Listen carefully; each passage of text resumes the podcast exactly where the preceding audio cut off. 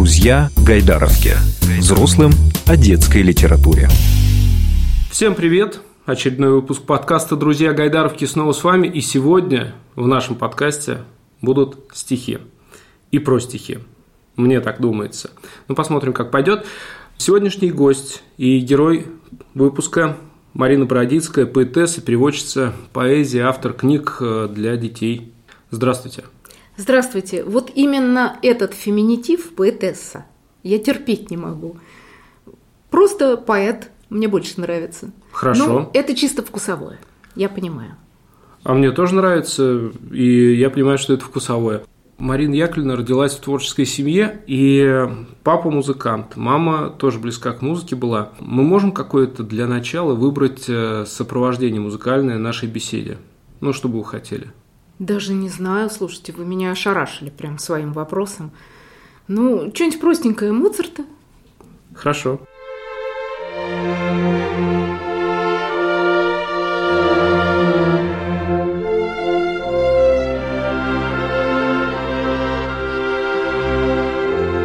Как музыка на вас повлияла?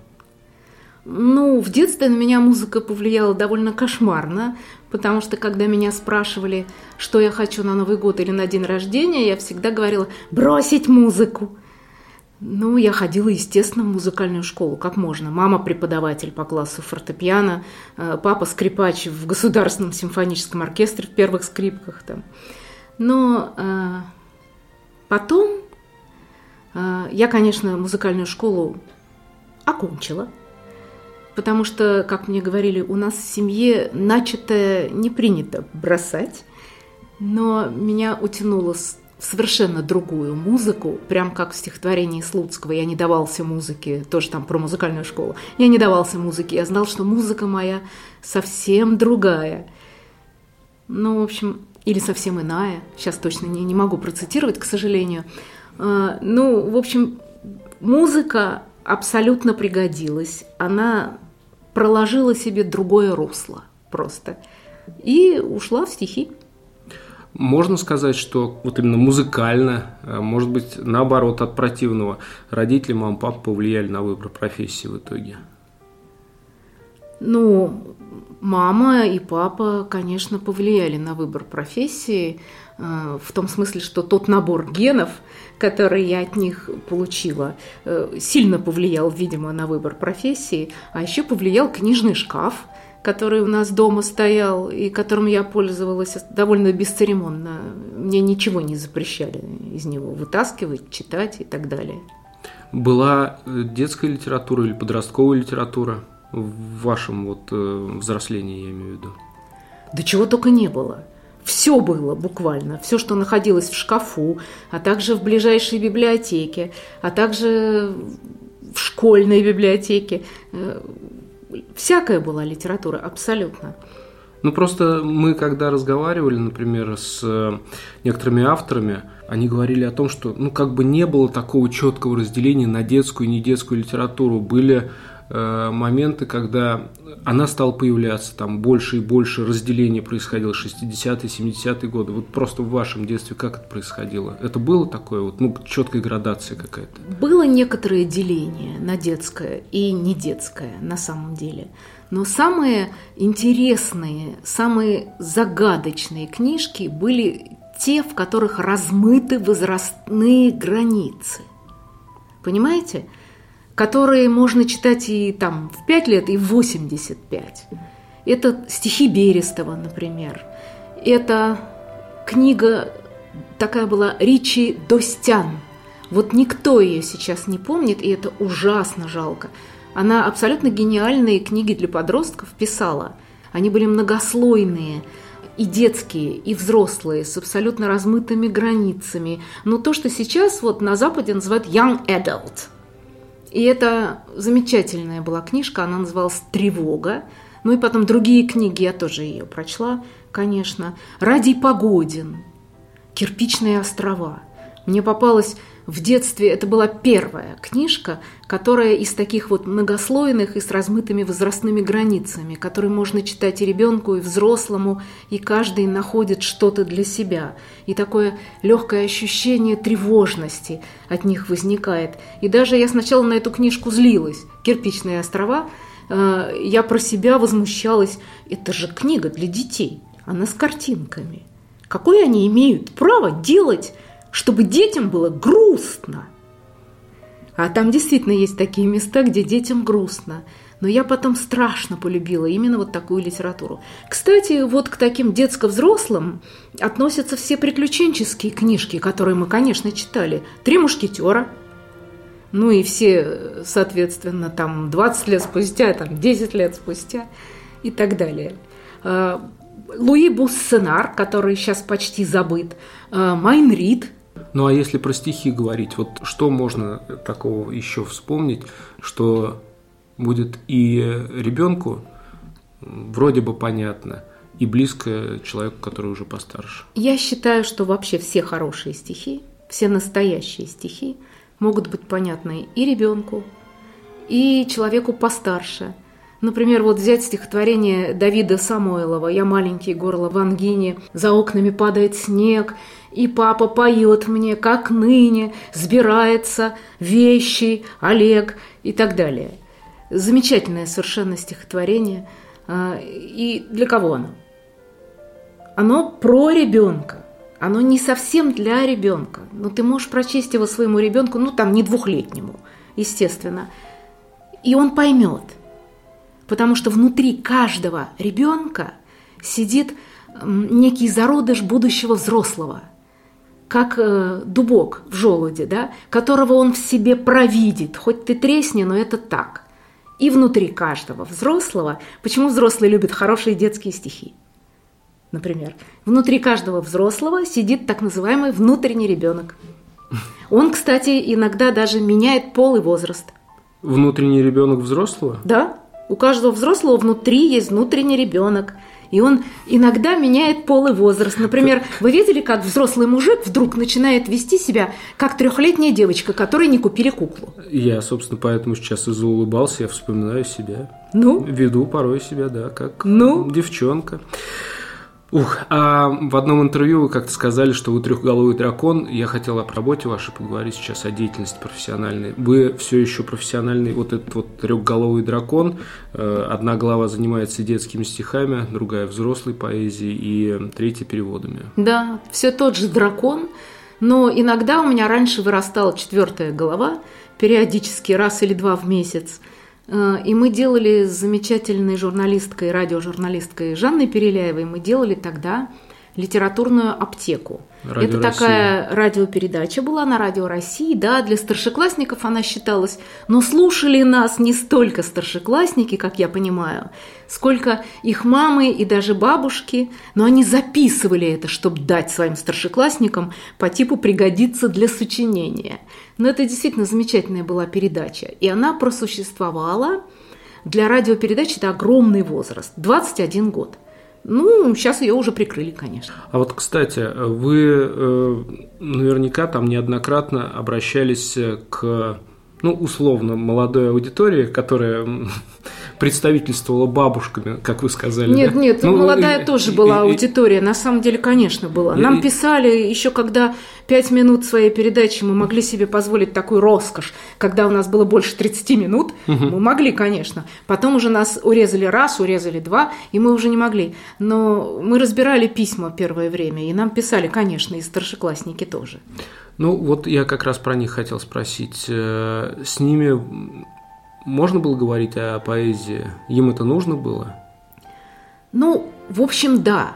А, некоторым это нужно было. В принципе, нужно было а, для школы, что называется. А, вот какое-то там хорошее стихотворение, можно там на уроке прочесть или эпиграф к сочинению написать, чтобы впечатлить учителя там как-то. Но были и такие, которым нужно было, потому что потребность такая была потому что э, поэзия, конечно, детям необходима. Маленьким необходима вот эта ее ритмичность, вот эта ее танцевальная сущность. Они без этого э, у них без этого вот скелет плохо формируется, духовный скелет, так сказать. Это как витамин D от рахита. Маленьким это необходимо. А большим детям, уже подросткам, им нужно дать озвучку, какую-то огласку тому немому, что сидит внутри них и мучительно мычит. Вот это прыщавое, подростковое, когда гормон играет, а слов нет. Mm. Ну, так это же лучше, чем на заборе идти читать, что написано по этому поводу. Ну, это, конечно, безусловно, лучше. А вы сейчас продолжаете писать для детей стихи? Последние годы не продолжаю. Нет. К сожалению. Очень хочется, но не получается, потому что э, взрослые стихи можно писать, ну, я так для себя формулирую, от гадости.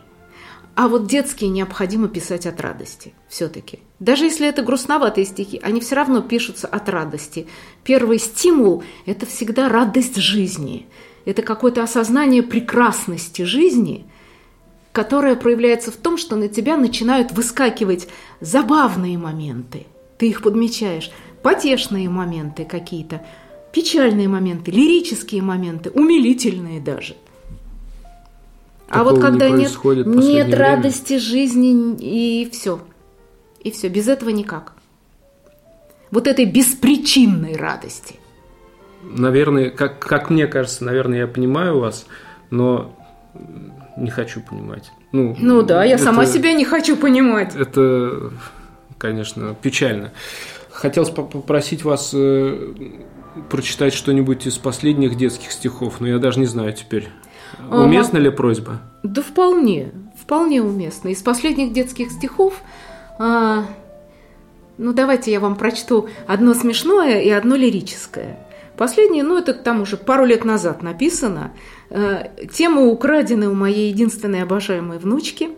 Мы с ней одну книжку уже написали, называется «Майкина книжка». Ну, ее уже нет в природе, она вся распродана.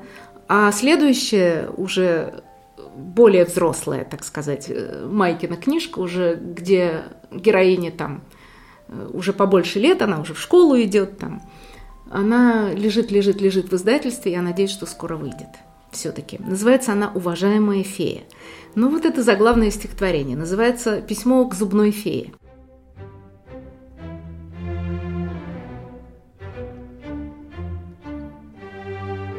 Уважаемая фея, я чего-то не пойму. Вы за пятый зуб оплату задержали. Почему? Я за первые четыре получила горсть монет, а за этот ни монетки, ни конфетки даже нет. Папа с мамой на работе, ждать их долго, целый час. Так что, фея, дорогая, вся надежда лишь на вас.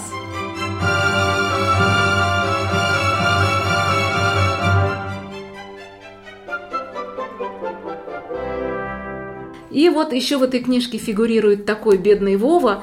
А, значит, он сначала в стихотворении «Скоро в школу» фигурирует, в меня влюбился Вова, принес наклейки снова. А вот это лирическое стихотворение называется «Мысленный монолог второклассника Вовы на уроке математики» или на контрольной по математике, даже я уже сейчас не помню. Не смотри на доску, Майя, оглянись хоть раз ко мне – у тебя спина прямая, Светлый хвостик на спине. Я бросал в тебя бумажку, Оба раза дал промашку. Я мяукал, я мычал, Замечание получал. Ты глядишь на доску, Майя, Словно там идет кино. Что со мною, сам не знаю. Мне и грустно, и смешно. Ничего не решено. Вот я люблю вот эту, вот эту многослойность, да, когда не решен пример на доске, да, и не решено ничего в жизни у человека. Ничего не решено.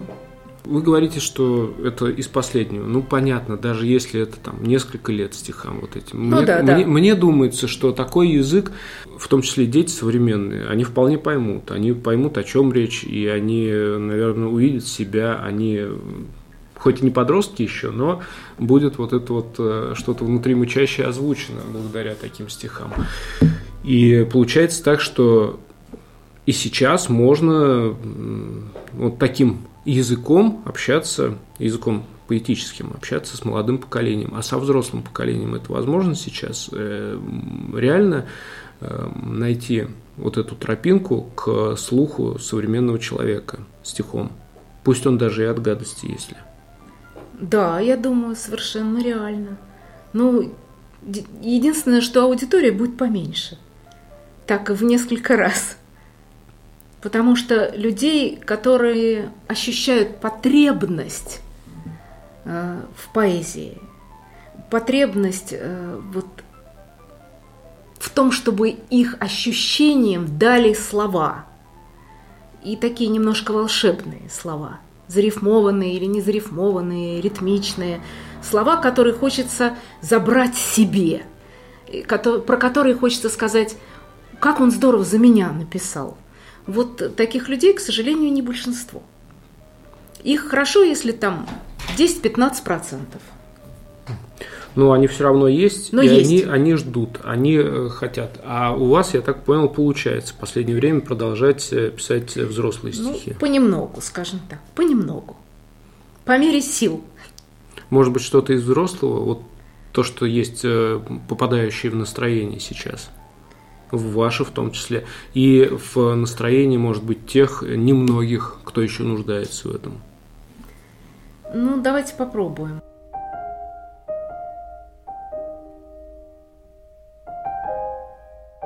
Нет, Иов так и не возроптал.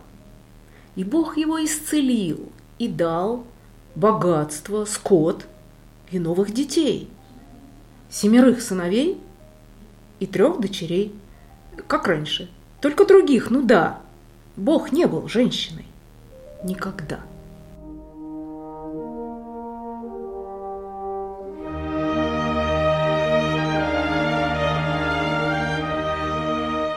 Вот это такое довольно свежее стихотворение. Спасибо. А если говорить еще про э, отношения людей с э, поэзией, ведь э, это всегда так было. Ну, были какие-то пики, когда все это происходило э, в рамках э, очередного увлечения общества, ну, такой моды, может быть, да, на э, поэтов конкретных каких-то, в целом на поэзию. В остальном да, люди спокойно к этому, как мне думается, относятся, и иногда вдруг что-то происходит. Есть какие-то возрасты у человека, когда стоит еще раз глянуть в сторону поэзии, посмотреть, открыть какие-то, может быть, знакомые книжки или познакомиться с какими-то новыми поэтами. Ну, человек особенно нуждается в стихах, когда э, он подросток, э, когда он, может быть, впервые влюблен, э, когда и всегда, всегда, когда ему паршиво. И поэтому мы, когда с Жанной Переляевой вели вот эту передачу свою «Литературная аптека», мы совершенно не зря придумали такой термин «аптечка первой помощи». И вот как раз аптечка первой помощи – это стихи. Но не всякие стихи, а стихи, которые ты сумел выучить наизусть свое время. Поэтому мы всегда делали акцент на том, что эту аптечку ты составляешь для себя сам, и ее надо составить до 18, ну максимум до 20 лет. Потому что дальше учить стихи можно, но уже сложно. Стихи хорошо заучиваются до 20 лет. И вот, если у тебя в мозгах где-то есть коробочка с этими, полочка с этими стихотворениями, которые тебе настолько понравились, что ты их потрудился выучить наизусть, то у тебя всегда есть аптечка первой помощи. Ты стоишь, допустим, зажатый в метро, и тебе вот реально плохо. У тебя в жизни все ужасно просто. И ты не можешь протянуть руку к книжной полке. Ты не можешь даже телефон вытащить, чтобы в интернете посмотреть, нагуглить. Ты вытаскиваешь это из своей головы, как таблетку. И начинаешь рассказывать сам себе. И я вас уверяю, что это как эльфийский плащ. Это защита и это исцеление – Я вот буквально на днях был зажат в метро и что-то думаю, да, сейчас, если бы я вспомнил, когда так много позади всего, в особенности горя, это, может быть, мне стало полегче, но вообще интересный момент, да. И... Конечно, интересный. А если, например, э, неразделенная любовь у человека, и он знает э, стихотворение Кушнера «Быть нелюбимым, Боже мой, какое счастье быть несчастным», Идти под дождичком домой с лицом потерянным и красным. Какая мука, благодать! Сидеть закушенной губою раз двадцать на день, умирать и говорить с самим собою и так далее. Это же прелесть. Ну, вы знаете, не все так подготовились к жизни, и аптечку не все успели собрать. Конечно. Понятно, что когда ты там в подростковом возрасте научился хоть как-то бренькать на гитаре, ты и сейчас, может, в компании разок-другой ее достанешь, и как-то угу. потеплее и полегче станет. А со стихами, ну, явно не все успели подготовиться. Конечно. Вы как э, человек э, в медицине, в кавычках, да, погруженный, угу. так сказать, в профессию, Давайте попробуем, может быть, собрать для вот таких, кто не успел еще подготовиться, ну, может быть, сейчас несколько имен. Ну, Поэтому... имен могу, конечно, да. несколько имен могу. Значит, если ну, мы отсекаем золотой век э, русской поэзии, там Пушкина, Боротынского, Давайте Батюшкова, отсечем. нет, ну просто вот все, 19 век отсекаем, потому что мы не закончим никогда этот перечень просто-напросто. Вот, мы где-то зависнем уже на Тютчеве. Хорошо, э, значит, Серебряный век, ну, конечно, вся вот эта вот четверка волшебная, Цветаева, Ахматова, Мандельштам, Пастернак, ну и перед ними еще там Блок, наверное. А, потом дальше, а, ну это как у кого, конечно, но я, например, это уже мы перескакиваем через годы буквально. Ну, я, например, очень лечебным и целебным, и даже по-пушкински – легким нахожу поэта э, Давида Самойлова.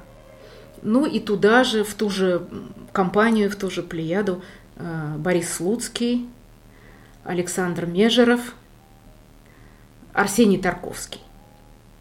Ну и потом мы можем э, уже перескакивать спокойно в более или менее современную поэзию, абсолютно целебный, лечебный, обожаемый мною, не слишком известный, к сожалению, современным ребятам поэт Александр Аронов. Это был такой московский человек. Его книги, первая вышла, когда ему было лет 50, ну, потому что не конформистские были стихи, прямо скажем. А, но они ходили в списках, их все знали.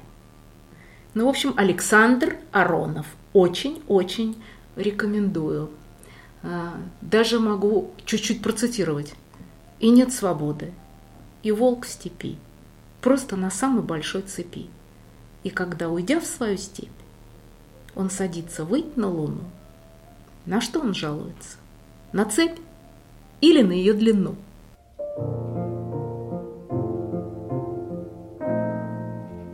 Ну, гениально же. И одно из лучших в мире стихотворений о любви он написал – любимая, молю влюбленный, переходите на зеленый, на красный стойте в стороне, скафандр наденьте на луне, а в сорок первом, бога ради, не оставайтесь в Ленинграде. Вот все, что в мире нужно мне.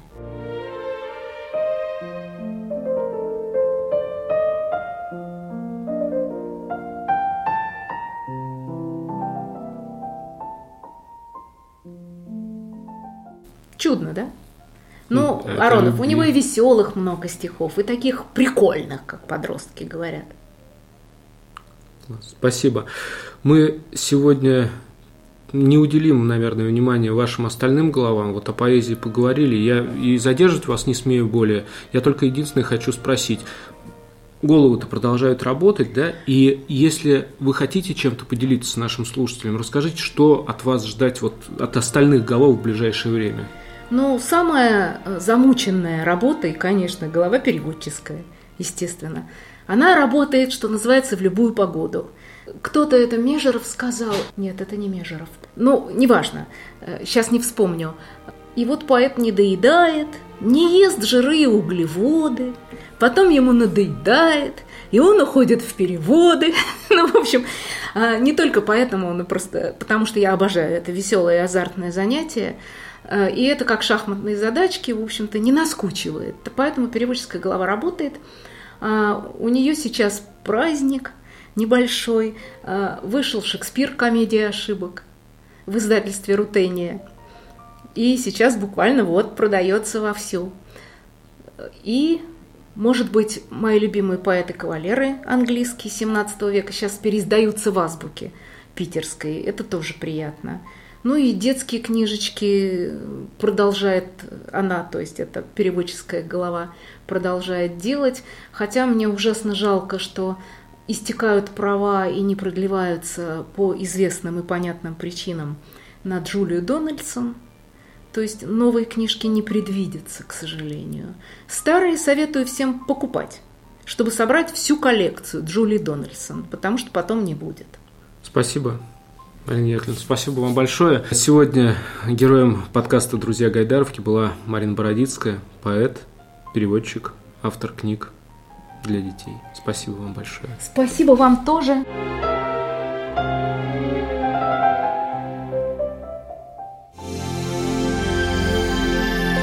Друзья Гайдаровки.